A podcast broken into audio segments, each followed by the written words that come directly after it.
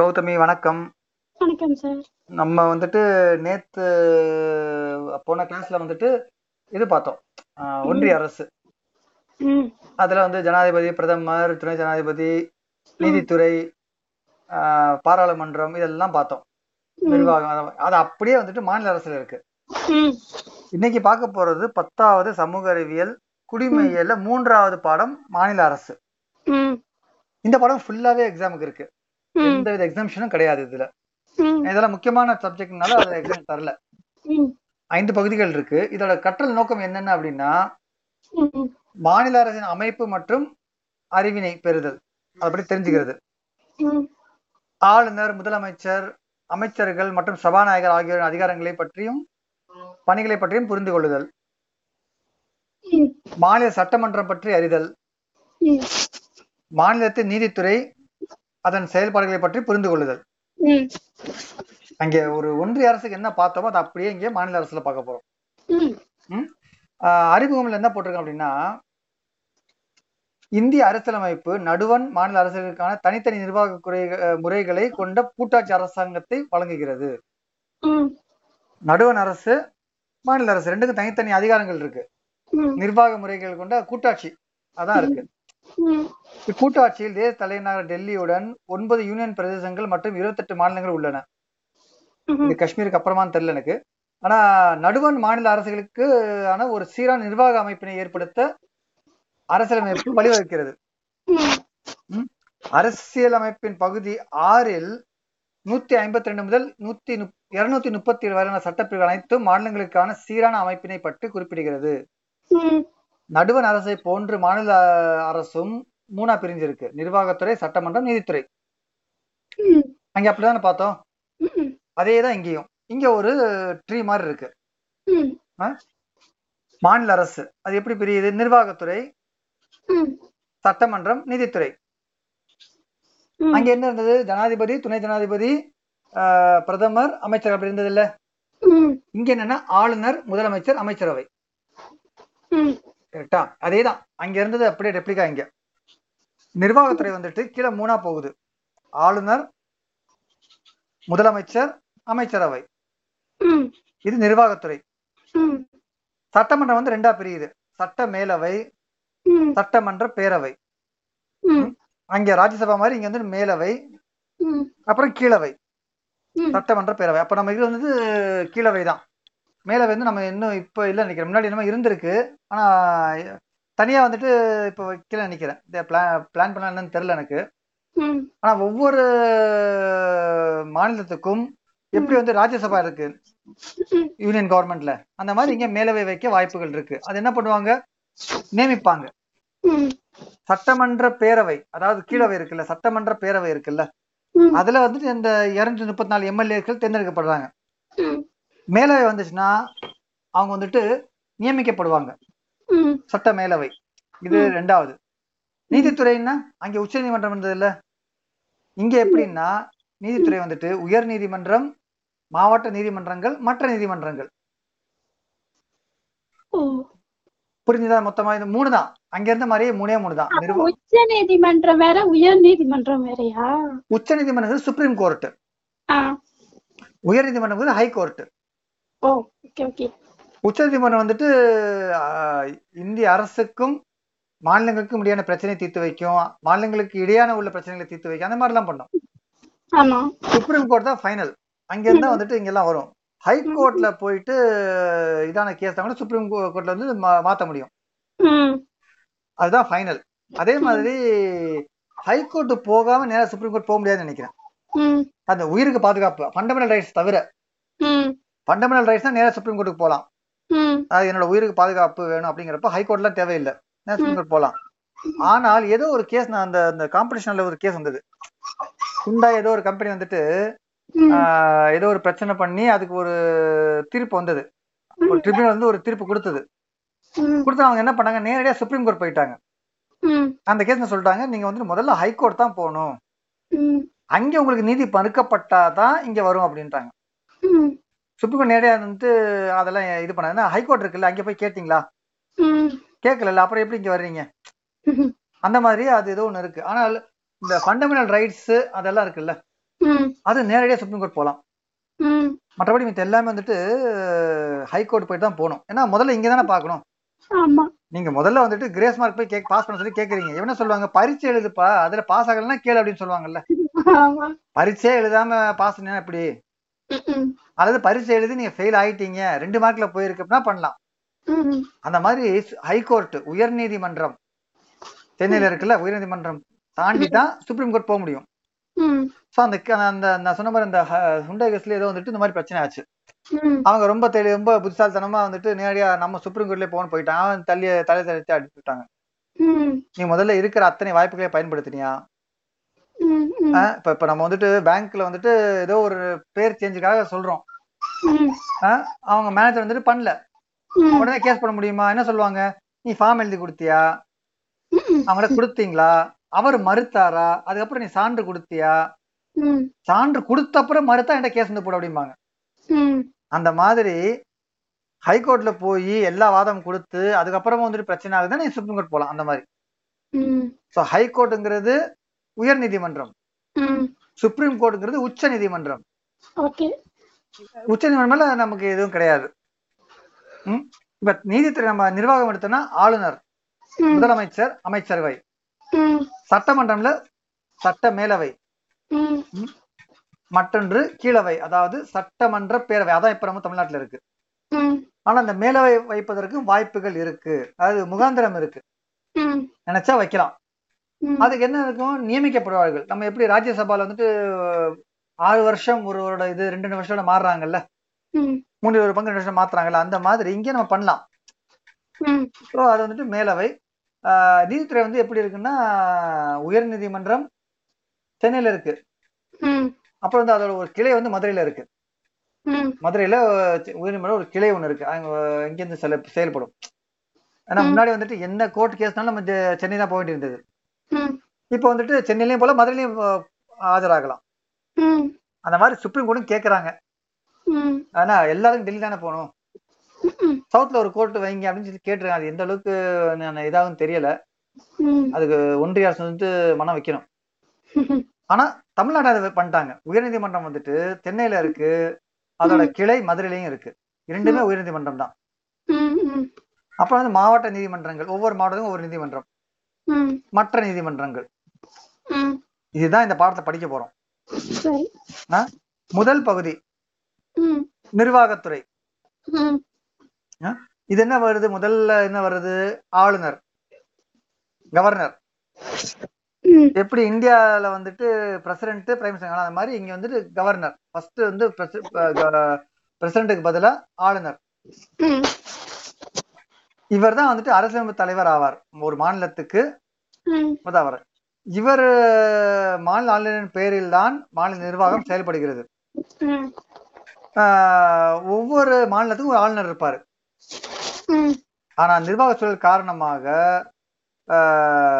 சமயத்துல வேற மாநிலத்துக்கு கூட அவர் ஆளுநர் இருக்க வாய்ப்பு இருக்கு. அது 1க்கு மேற்பட்ட மாநிலங்களுக்கு அவர் ஆளுநராக இருக்க வாய்ப்பு இருக்கு. நடுவில் மகாராஷ்டிராவுக்கு தமிழ்நாடுக்கு ஒரே ஆளுநர் இருந்தாரு. ஏதோ ஒரு ராம்மோகன் ராவோ யாரோ ஒருத்தர் இருந்தாருல்ல, அவர் மகாராஷ்டிராவுக்கு இருந்தாரு, இதுக்கும் இருந்தாரு.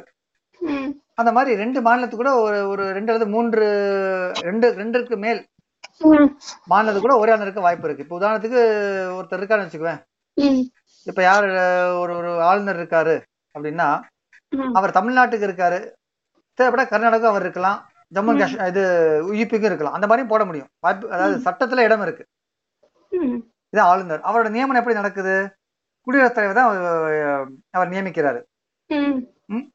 குடியரசுத் தலைவர் தான் அவர் வந்துட்டு நியமிக்க. ஒவ்வொரு இதுக்கு ஆளுநர் வந்து யார் யாருன்னு போடுறாங்க. ஆளுநரோட பதவிக்காலம் 5 வருஷம்.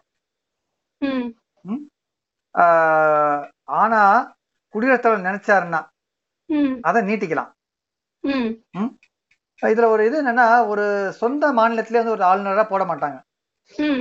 ஏன்னா இப்போ ஒரு அவர் இருந்தாலும் என்ன பண்ணுவாங்க, அந்த ஆளுங்கட்சி எடுக்கிற முடிவை ஆதரிப்பாங்க. அந்த மாதிரி போயிடக்கூடாது. இவரும் தமிழ், அவரும் தமிழ், இவரும் வெஸ்ட் பெங்காலி, அவரும் வெஸ்ட் பெங்காலி, அந்த மாதிரி போயிடக்கூடாது. இவரும் குஜராத்தி, அவரும் குஜராத்தி, அந்த மாதிரி ஆயிடக்கூடாது. அதனால பொதுவாக சொந்த மாநிலத்தாளராக நியமிக்கப்பட மாட்டார். அது மட்டும் இல்லாம குடியரசுத் தலைவர் வந்துட்டு அவரை மாற்ற முடியும்.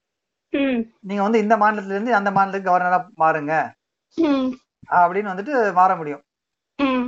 குடியரசுத் தலைவர் நினைச்சா அப்பாயிண்ட் பண்ணுவாரு, டிரான்ஸ்பரும் கொடுப்பாரு. நினைச்சா ஒன்றுக்கு மேற்பட்ட மாநிலத்துக்கு அவரு குடியரசு ஆளுநரா போடவும் செய்வாரு. இவர் என்ன பண்ணலாம், வேணா ரிசைன் பண்ணிட்டு போலாம். இப்ப இங்க தமிழ்நாட்டுல இருந்து ஒருத்தரை தூக்கி குஜராத் போறாரு அப்படின்னா, இல்ல அங்க வந்துட்டு கஷ்டம் அப்படின்னா அவர் ரிசைன் பண்ணிட்டு போலாம். சட்டத்துல எல்லாம் இருக்கு.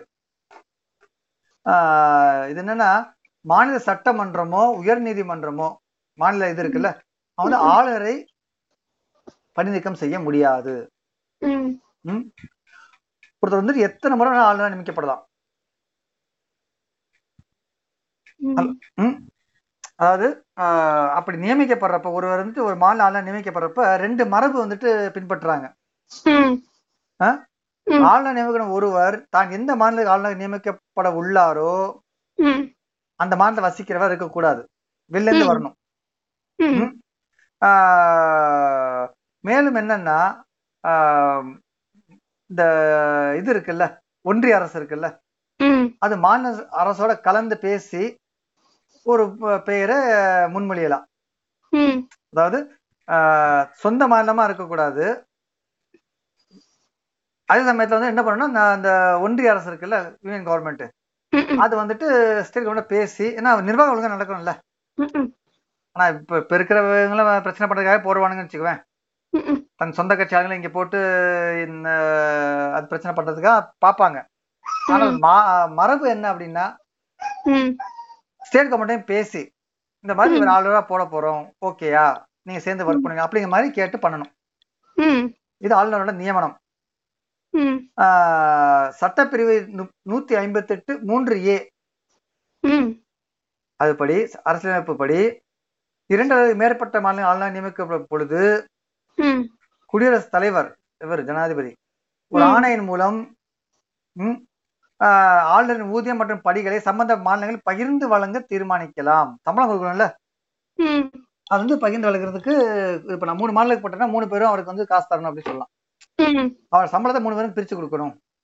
அந்த மாதிரி ஆளுநர் நியமனம் பத்தி தகுதின்னு பார்த்தா என்னது, 157, 58 சட்டப்பிரிவுல வந்துட்டு தகுதி கொடுத்துருக்கு. இந்திய குடிமகனா இருக்கணும், 35 வயசு ஆயிருக்கணும், நாடாளுமன்ற உறுப்பினராகவோ சட்டமன்ற உறுப்பினராகவோ இருக்கக்கூடாது, அது எம்எல்ஏ எம்பியா இருக்கக்கூடாது. அப்படி இருந்தாருன்னா அந்த பதவியை வந்து தன்னால வந்துட்டு கேன்சல் ஆயிரும்.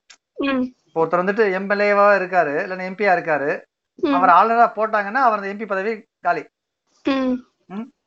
இன்னொன்னு என்னன்னா, அவர் வந்து லாபம் கிட்ட எந்த தொழிலும் இருக்கக்கூடாது, பிசினஸ் இருக்கக்கூடாது.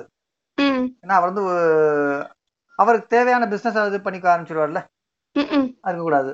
அதிகாரங்கள் மற்றும் பணிகள் அங்கே வந்துட்டு எப்படி ஜனாதிபதி வந்துட்டு குடியரசுத் தலைவர் வந்து எப்படி நாடாளுமன்றத்தை இது பண்ணாரோ அந்த மாதிரி ஆளுநர் மாநில நிர்வாகத்தின் தலைவராக செயல்படுவது மட்டுமல்லாமல் அதிகாரங்களையும் பெற்றவர். முதலமைச்சரின் தலைமையிலான அமைச்சரவையின் ஆலோசனை மற்றும் வழிகாட்டலின்படி ஆளுநர் குறிப்பிட்ட நிகழ்வுகளை தவிர மற்ற அதிகாரங்களை செயல்படுத்துகிறார். இது நம்ம அவரோட பவர் என்னன்னு சொல்றோம். பெரும்பான்மையை ஜெயிக்கிறாங்கல்ல, அவங்களை கூப்பிட்டு முதலமைச்சரா உட்கார வைக்கிறது ஆளுநரோட வேலை. முதலமைச்சர் சொன்னபடி அவரது அமைச்சர்களை நியமிப்பாரு. அங்க எப்படி ஜனாதிபதி பண்ணா அதுதான் இப்ப இங்கேயும். அங்க பிரைம் மினிஸ்டர் ஜனாதிபதி அமைச்சர் சொன்னாங்கன்னா அதே மாதிரிதான் இங்கேயும். யார் ஜெயிக்கிறாங்களோ, பெரும்பான்மை இருக்கோ அல்லது ஒரு கூட்டாட்சி நடத்தி பெரும்பான்மை கொண்டு வர்றாங்களோ அவங்களை வந்துட்டு முதலமைச்சரா கூப்பிடுவார், இவர் அழைப்பார். சமயத்துல வந்துட்டு அதான் மரபு. சமயத்துல வந்துட்டு கம்மியா இருக்கலாம் கூப்பிட்டு உட்கார வச்சு நீங்க வந்து ப்ரூவ் பண்ணுங்க மெஜாரிட்டின்னு சொல்ல கூட வாய்ப்பு இருக்கு. நம்பிக்கை வாய்ப்பு நடத்துன்னு சொல்ல கூட அவங்களுக்கு அதிகாரம் இருக்கு. அப்புறம் வந்துட்டு முதலமைச்சரின் இது பரிந்துரையின் பேரில் மிச்ச அமைச்சர்கள் நியமிக்கலாம். அரசு பணியாளர் தேர்வாணைய குழுவின் தலைவர் மற்றும் உறுப்பினர்களை நியமனம் செய்கிறார். அங்க எப்படி UPSC, union public service commission, அதுக்கெல்லாம் வந்துட்டு ஜனாதிபதி. அந்த மாதிரி இங்க TNPSC, Tamil Nadu public service commission, அதுக்கான மக்கள் எல்லாம் அந்த இவங்க எல்லாம் வந்துட்டு இவர் வந்துட்டு நியமனம் செய்யறாரு. மாநில தலைமை தேர்தல் அதிகாரி நியமனம் செய்கிறாரு.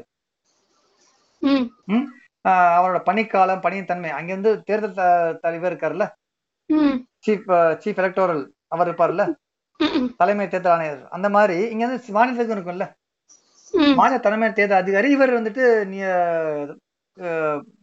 நியமிக்கிறாரு. பணிக்காலம், பணியின் தன்மை ஆகியெல்லாம் தீர்மானிக்கிறாரு.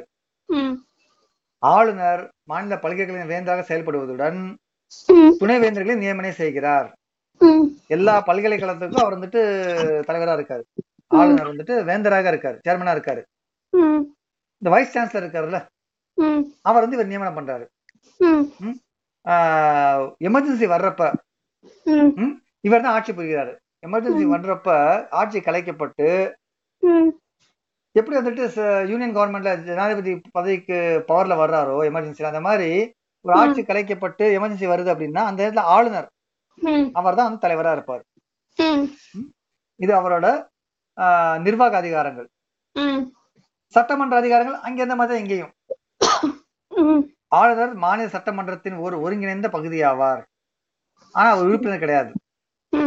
என்ன அதிகாரம் இருக்கு அப்படின்னா சட்டமன்ற கூட்டத்தை கூட்டவும் ஒத்தி வைக்கவும் சட்டமன்றத்தை கலைக்கவும் உரிமை பெற்றவர். அவர் நினைச்சா ஆட்சியை கலைக்கலாம். சட்டசபை முதல் கூட்டத்தொடரிலும் ஒவ்வொரு ஆண்டும் அவர் உரையாற்றுவார். முதல் கூட்டத்தில் உரையாற்றுவார். அங்கே ஜனாதிபதி உரையாற்றுவார்ல, அந்த மாதிரி இங்க ஆளுநர் அப்படியே அதோட பவர்ஃபுல்லா இங்க பேரலல். இவர் வந்துட்டு சட்டமன்றத்துல இவர் உரையாற்றுவார். முதல் கூட்டத்தொடரில் முதல் கூட்டத்துல உரையாற்றுவார் ஒவ்வொரு ஆண்டும். நிலுவையில் உள்ள மசோதா குறித்த சட்டமன்ற அவைகளுக்கு ஆளுநர் செய்தி அனுப்பலாம். பெண்டிங்னா அவர் பண்ண முடியும். சபாநாயகர், துணை சபாநாயகர் பணியிடம் காலியாக இருக்கும் பொழுது சட்டமன்றத்தை தலைமையில் நடத்த எந்த சட்டமன்ற உறுப்பினர் வேண்டுமானாலும் ஆளுநர் நியமிக்க செய்யலாம். அவருக்கு அந்த பவர் இருக்கு, சபாநாயகரை நியமிக்கிற பவர் இருக்கு. ஆங்கிலோ இந்தியன் வகுப்பிலிருந்து ஒருவரை சட்டமன்றத்துக்கு, அங்கே வந்து 2 பேர் போட்டாங்கல்ல, 2 பேர் வந்து லோக்சபால 2 பேர், ராஜ்யசபால 12 பேர் போட்டாங்கல்ல, அந்த 2 பேர் வந்துட்டு ஆங்கிலோ இந்தியர்கள். அந்த மாதிரி மாநில இது வந்துட்டு மாநில சட்டமன்றத்துல ஒரு ஆங்கில இந்தியரை வந்துட்டு அப்பாயிண்ட் பண்றது பவர் அவருக்கு இருக்கு. அது போக வந்துட்டு மேலவை இருந்துச்சு அப்படின்னா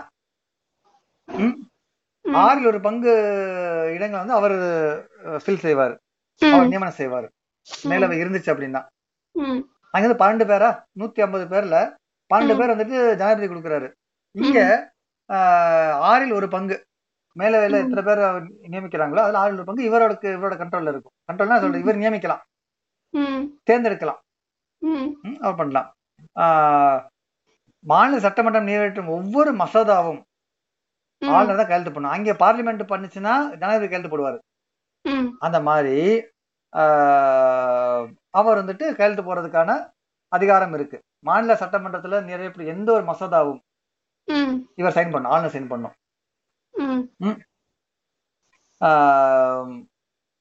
சட்டமன்றம் நிறைவேற்றப்பட்ட ஒரு மசோதா அவருக்கு அனுப்பிச்சாங்கன்னா அவர் கை சைன் பண்ணலாம், அப்ரூவ் பண்ணி சைன் பண்ணலாம், அல்லது நிறுத்தலாம், அல்லது கேள்வி கேட்டு திருப்பி அனுப்பலாம்.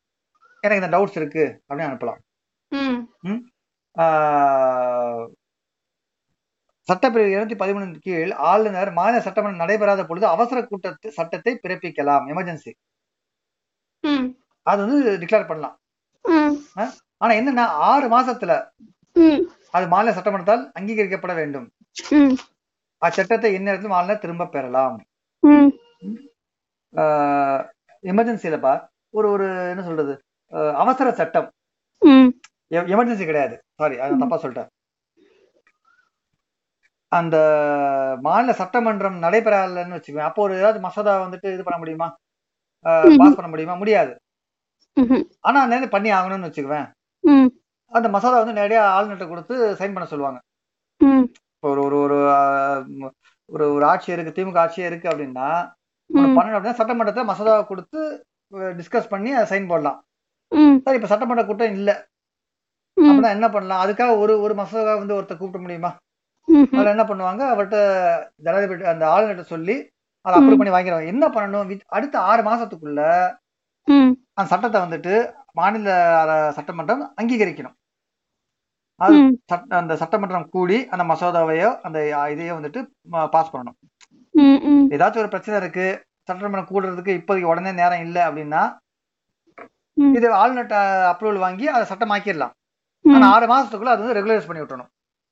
அந்த மாதிரி மாநில ஆண்டு நிதிநிலை அறிக்கை இருக்குல்ல, அது அரசு பணியாளர் தேர்வாணைய குழுவின் அறிக்கை, தணிக்கை குழு சிஏஜி, இது எல்லாமே வந்துட்டு சட்டமன்றத்துல இவர் தான் சமர்ப்பிக்கிறாரு ஆளுநர். அங்க சிஏஜி மாதிரி இங்க வந்துட்டு மாநில தணிக்கை குழு எல்லாமே இவர் பாத்துக்கிறாரு.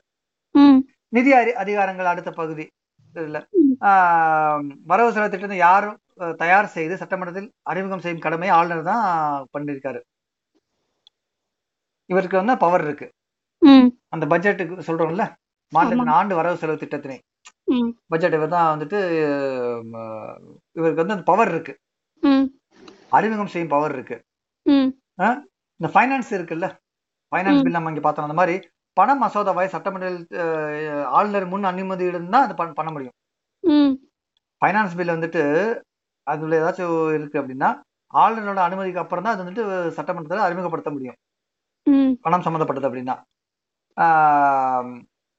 ஏதாச்சும் அவசர செலவு வருது அப்படின்னா ஆளுநர் வந்து அவசர நிதியிலிருந்து நிதி ஒதுக்கீடு செய்ய முடியும் அரசுக்காக, மாநில அரசுக்காக. பஞ்சாயத்துகள் நகராட்சிகளின் நிதிநிலையை ஆய்வு செய்ய ஒவ்வொரு 5 ஆண்டுக்கும் ஒரு நிதி ஆணையம் ஒன்றை அமைக்கிறார். எல்லாம் அங்க இருந்து அப்படியே அதே மாதிரி இங்க இந்திய அரசுக்கு அதே மாதிரி இங்க இருக்கு. இவருக்கு இந்த இது இருக்கு. நீதித்துறை அதிகாரம் என்ன அப்படின்னா அங்க எப்படி வந்துட்டு ஒன்றிய அரசுக்கு ஒரு தலைமை வழக்குரைஞர் இருந்தாரு, அந்த மாதிரி தமிழக அரசின் தலைமை வழக்குரைஞரை இவர் நியமனம் செய்யலாம். இவர் தான் செய்யறாரு. உயர் நீதிமன்றத்தின் ஆசிரியரின் பெயரில் மாவட்ட நீதிமன்ற நியமனம் மற்றும் பதவி உயர்வு போன்ற பணிகளை மேற்கொள்கிறார். அங்க உச்ச நீதிமன்றம், இங்க உயர் நீதிமன்றம். ஆளுநர் ஆசிரியரின் பெயரில் குடியரசுத் தலைவர் உயர் நீதிமன்ற நீதிபதியை நியமனம் செய்கிறார். அவர் தான் வந்துட்டு இவரோட சஜஷன் தான் வர்றாங்க. குற்றவாளி கருணை மனு இருக்குல்ல, அவங்க மன்னிக்கலாமா இல்ல அப்படிங்கறத வந்துட்டு குறைக்கலாம். மரண தண்டனை பெற்ற குற்றவாளி தவிர மிச்சத்தை வந்துட்டு இவர் வந்துட்டு பாடன் பண்ணலாம். மரண தண்டனைனா நேரடியா வந்துட்டு இவருக்கு தான் போகும், ஜனாதிபதிக்கு தான் போகும். அது ஒண்ணு. அப்புறம் வந்து விருப்புரிமை அதிகாரங்கள், இது என்னது, குடியரசுத் தலைவரின் பரிசீலனைக்காக ஒரு மசோதாவை நிறுத்தி வைக்க முடியும். ஒரு மசோதா கொண்டு வர்றாங்க மாநில அரசு, இவர் என்ன பண்ணா குடியரசுத் தலைவர் பரிசீலனைக்காக அதை நிப்பாட்டி வைக்கலாம். நான் பாஸ் பண்ண மாட்டேன், வெயிட் பண்ணுவோம், டவுட் இருக்கு அப்படிங்கிற மாதிரி நிப்பாட்டலாம். மாநில சட்டமன்ற பொது தேர்தலில் எந்த கட்சியும் அறுதி பெரும்பான்மை பெறாத பொழுது அவருக்கு எந்த கட்சி பிடிக்குதோ அவரை கூப்பிட்டு ஆட்சி அமைக்க சொல்லலாம். பெரும்பான்மை பெற்றுச்சுன்னா அவருக்கு அவரை தான் கூப்பிடணும். அப்படி இல்லைங்கிறப்ப இவரோட டிஸ்கிரிப்ஷன்ல இருக்கு யார கூப்பிடணும் அப்படிங்கிறது. எந்த கட்சி தலைவரையும் அந்த ஆட்சி அமைக்க கூப்பிடலாம். என்னது, சட்டமன்ற நம்பிக்கை வாக்குப்படும் பொழுது பெண்பான்மையை நிரூபிக்க முடியாது போனால் ஆளுநர் அமைச்சரை திருப்பி கழிச்சிருவாரு. யாரையும் வந்துட்டு நீங்க கூப்பிடலாம், பெண்பான்மை இல்ல இருந்துச்சுன்னா அவங்கதான் கூப்பிடணும், இல்ல அப்படிங்கிறப்ப எந்த கட்சியாலும் கூப்பிடலாம். என்ன உடனே வந்துட்டு நம்பிக்கை வாக்கு நடத்தி அதை இது பண்ணணும். அந்த மாதிரி இருக்கும். அவசர கால அதிகாரங்கள் தான் எமர்ஜென்சி. மாநில அரசு அரசியல் விதிகளுக்கு ஏற்ப செயல்படவில்லை, அரசமைப்பு மாதிரி செயல்படல அப்படின்னா அவர் வந்து 356 கீழ் மாநில அரசை கலைக்க குடியரசுத் தலைவருக்கு பரிந்துரை செய்யலாம். அப்படி கலைச்ச உடனே எமர்ஜென்சி மாதிரி என்ன சொல்றது, ஆட்சி கலைக்கப்பட்டவுடன், இது எமர்ஜென்சி கூட சொல்ல முடியாது, ஆட்சி கலைப்பு 356 பண்ணாங்க அப்படின்னா ஆளுநர் வந்துட்டு அவருக்கு ஒரு ரிப்போர்ட் அனுப்புவாரு ஜனாதிபதிக்கு, குடியரசுத் தலைவருக்கு, இந்த மாதிரி இது கலைக்கலாம், இந்த மாதிரி வந்துட்டு இந்த ஆட்சி வந்துட்டு அரசியலமைப்பு சட்டத்துக்கு எதிராக செயல்படுது, இதை கலைச்சல அப்படின்னு சொல்லி அனுப்பலாம். அப்படி குடியரசுத் தலைவர் கலைச்சாரு அப்படின்னா 356 சட்டப்பிரிவின்படி, இது ரொம்ப ஃபேமஸான நம்பர், இது 356 படி கலைச்சிட்டாங்க அப்படின்னு கலைக்கணும்னு சொல்லி பயமுறுத்துவாங்க. அப்படி பண்ணியாச்சு அப்படின்னா குடியரசுத் தலைவர் ஆட்சி நடைமுறைக்கு வரும். ஆளுநர் அதன் பிரதிநிதியாக இங்க ஆட்சி பண்ணுவாரு. இதுதான் வந்து அவசர கால அதிகாரங்கள். இதெல்லாம் ஆளுநர் பத்தி. ஆளுநருக்கு சில சிறப்புரிமைகள் இருக்கு. 361.1 சட்டப்பிரிவு என்ன போட்டிருக்கா, இது கஷ்டம், ஆனா சும்மா தெரிஞ்சுக்க அவ்வளவுதான். அவரோட சிறப்புரிமை ரெண்டு இருக்கு. அது என்ன அப்படின்னா, தனது பணிகளை மற்றும் அதிகாரத்தை செய்ய வேண்டும் என எண்ணுவதிலும் செயல்படுவதும் எந்த நீதிமன்றத்திற்கும் பதிலளிக்க வேண்டிய அவசியம் இல்லை. யாருக்கும் பதில் சொல்லணும் அவசியம் கிடையாது. இல்லைன்னா அதை கேட்ட குறைஞ்சிட்டே இருப்பாங்க. எல்லா நீதிமன்றம் கேஸ் போட்டு நிப்பாட்டும். ஆல்ரெடி அந்த அதிகாரம் கொடுத்துருக்கு. தன்னோட பணிகளை அதிகாரத்தை செய்ய வேண்டும் என்று எண்ணுவதிலும் செயல்படுத்துவதிலும் அவருக்கு வந்து எந்த நீதிமன்றத்திலையும் பதிலளிக்க வேண்டிய அவசியம் இல்லை. ஆளுநர் பதவி காலத்தில் அவர் மீது குற்றச்சாட்டு சுமத்தவோ கைது செய்யவோ எந்த நீதிமன்றம் உத்தரவு போட முடியாது. இல்லைன்னா என்ன பண்ணுவாங்க, நான் சொன்னபடி நீ கேட்கலன்னா மாநில அரசு ஏதாச்சும் ஒரு கேஸ் போட்டு ஆளுநரை பிரச்சனை பண்ணும். அதனால அவர் வந்து ஃப்ரீயா விட்டுறாங்க. இண்டிபெண்டா சுயமா செயல்படுவதற்காக அவரை வந்துட்டு எந்த நீதிமன்றத்தாலும் அரெஸ்ட் பண்ண முடியாத அளவுக்கு அவங்க வச்சிருக்காங்க, பவர் கொடுத்து வச்சிருக்காங்க. ஸோ இது வந்துட்டு ஆளுநர். அடுத்து வந்துட்டு அங்கே துணை ஆளுநர் கிடையாது. அங்கே வந்து துணை ஜனாதிபதி இருந்தது இல்லை, இங்கே அது கிடையாது. அடுத்தது முதலமைச்சர்.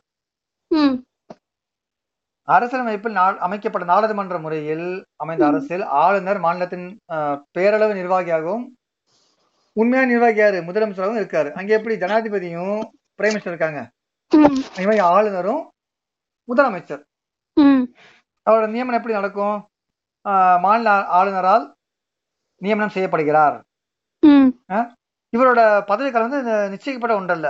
முதலமைச்சரோட பதவி காலம் இருக்குல்ல, கிடையாது. பெரும்பான்மை ஆதரவு எவ்வளவு காலத்துக்கு இருக்கோ அவ்வளவுதான் ஆட்சி அமைக்க முடியும். அதிகபட்சம் 5 வருஷம். ஆனா என்னைக்கு பெரும்பான்மை இழக்கிறாரோ அப்ப வந்துட்டு அவர் ஆட்சி காலம் முடிஞ்சிடும். இல்லைன்னா பதவி ராஜினாமா செய்யலாம். ஸோ இது வந்துட்டு இங்க சட்டமன்றத்தோட இது முதலமைச்சர் நியமனம் அந்த மாதிரி நடக்குது. அவரை சைன் பண்ணிட்டு போகலாம். அல்லது அறுதி பெரும்பான்மை போயிடுச்சு அப்படின்னாலும் அவர் வந்துட்டு நீக்கப்படுவார். அந்த மாதிரி நல்ல விளையாடுவாங்க. இப்ப கர்நாடகா நடந்துச்சுல, எடியூரப்பாவை வந்துட்டு அவர் விலகிட்டு பொம்மையை எஸ்ஆர் பொம்மையை அவரை உட்கார வச்சாங்க. அந்த மாதிரி பண்ணலாம். அவர் ராஜினாமா பண்ணிட்டாரு அப்படின்னு சொல்லி அந்த மாதிரி பண்ணலாம். ஆனால் வந்துட்டு ஒரு ஒரு முதலமைச்சருக்கு இவ்வளவுதான் பதவி காலம்ங்கிறது ஒரு அறுதி பெரும்பான்மை சொல்ல முடியாது. அறுதியில சொல்ல முடியாது. மேக்ஸிமம் 5 இயர்ஸ், அப்புறம் தேர்தல் வந்துடும். கரெக்டா? இது முதலமைச்சரோட பதவி காலம். அதிகாரங்கள்லாம் என்ன சொல்லலாம்? அமைச்சரவை தொடர்பானது அப்படின்னா இவரோட பரிந்துரை பேர் தான் வந்து மிச்ச அமைச்சரை நியமிக்கிறாங்க. வருவாய்த்துறை அமைச்சர், ரேஷன்ஸ் பாத்துக்குவாங்கல்ல, பிடிஎஸ் பப்ளிக், அந்த மாதிரி பொதுத்துறை அமைச்சர், நீர்வள அமைச்சர், அந்த மாதிரி நிறைய அமைச்சரவை இருக்குல்ல. அவெல்லாம் வந்துட்டு இவரோட சிபாரிசின் பேரில் ஆளுநர் நியமனம் பண்றாரு. துறைகளை ஒதுக்கீடு பண்றாரு. யாருக்கு எந்த துறை அப்படிங்கிற அமைச்சரவை மாற்றி அமைக்கும் இவருக்கு அதிகாரம் இருக்கு. அமைச்சரவை கூட்டத்தை தலைமை நடத்தி முடிவுகளை எடுக்கிறாரு முதலமைச்சர். அத்தனை பேரும் கட்டுப்படுத்தி வழிநடத்தி இயக்கிய நடவடிக்கைகளை ஒருங்கிணைக்கிறார். இது குட் லீடரா இருக்கணும்.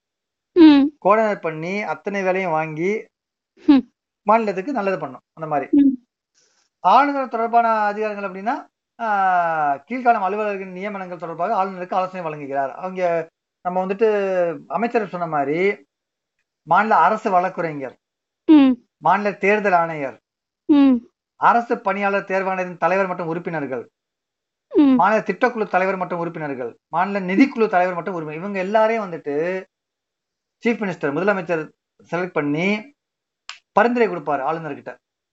அப்புறம் ஆளுநர் நியமிப்பாரு. இது வந்து ரெண்டாவது. சட்டமன்றம் தொடர்பான என்னன்னா சட்டமன்ற கூட்டத்தொடரை ஆரம்பிக்கும் ஒத்தி வைக்கவும் ஆளுநருக்கு முதலமைச்சர் ஆலோசனை வழங்குகிறார். நம்ம என்னைக்கு கூட்டலாம், இது பண்ணலாம் அப்படிங்கிற மாதிரி. அரசின் கொள்கைகளை சட்டமன்றத்தில் விவரிக்கிறார். அறிவிக்கிறது இவர்தான். மசோதாக்களை அறிமுகப்படுத்துகிறார். எந்நேரத்திலும் சட்டமன்றத்தை கலைக்க ஆளுநருக்கு பரிந்துரை செய்ய அவருக்கு அதிகாரம் இருக்கு. இதெல்லாம் வந்துட்டு ரெண்டாவது. மூன்றாவது பகுதி இது அவனோட அதிகாரமற்ற பணிகள்ல. அப்புறம் அமைச்சரவை நமக்கு தெரியுமே. அமைச்சர் யார் அமைக்கிறாங்க அப்படிங்கறத முதலமைச்சர் தான் யாருக்கு சொல்லுவாரு, ஆளுநருக்கு சொல்லுவாரு. அவர் வந்துட்டு அதை இது பண்ணுவாரு, நியமனம் பண்ணுவாரு. எல்லாருமே சட்டமன்ற உறுப்பினர்களா இருக்கணும். எம்எல்ஏவா இருக்கணும். தேர்ந்தெடுக்கப்பட்டவங்க தான் வந்துட்டு அதுல இருந்து அமைச்சர் ஆவாங்க. அப்படி இல்லாதவங்களை நியமிச்சாங்க அப்படின்னா 6 மாசத்துக்குள்ள அவர் எங்கேயாச்சும் ஒரு இடத்துல வந்து ஜெயிச்சு சட்டமன்ற உறுப்பினரா மாறணும். நம்ம அங்கேயும் பார்த்தோம்ல, ஏதாச்சும் ஒரு இடத்துல நம்ம ஜெயிச்சு அதாவது பிஎம் யாரும் நியமிக்கலாம், ஆனா வந்து 6 மாசத்துக்குள்ள ஒரு எம்பி ஆயிடணும். அங்க 2 வழி இருக்கு, லோக்சபா ராஜ்யசபா. ஜெயிச்சு வரலாம் அல்லது ராஜ்யசபாவுக்கு பரிந்துரைக்கப்படலாம், அந்த மாதிரி இருக்கு. இங்கே அதே மாதிரி தான், ஒருத்தர் வந்துட்டு சட்டமன்ற உறுப்பினர் இல்லாம ஒருத்தர் இருக்காரு அப்படின்னா, அவர் அமைச்சராக்கப்பட்டார் அப்படின்னா 6 மாதத்திற்குள் அவர் ஏதாச்சும் தொகுதியில் நின்று ஜெயிச்சு வரணும். இங்க மேலவை கிடையாது இப்போதைக்கு தமிழ்நாட்டுல, இருந்துச்சுன்னா அங்கே இது பண்ணி கூட பண்ண முடியும். அடுத்து வந்துட்டு ஆளுநருக்கு ஆலோசனை வழங்க இந்த அமைச்சரவைக்கு அதிகாரம் இருக்குல்ல, அதிகாரம் சொல்ல முடியாது, வழிவகை இருக்கு.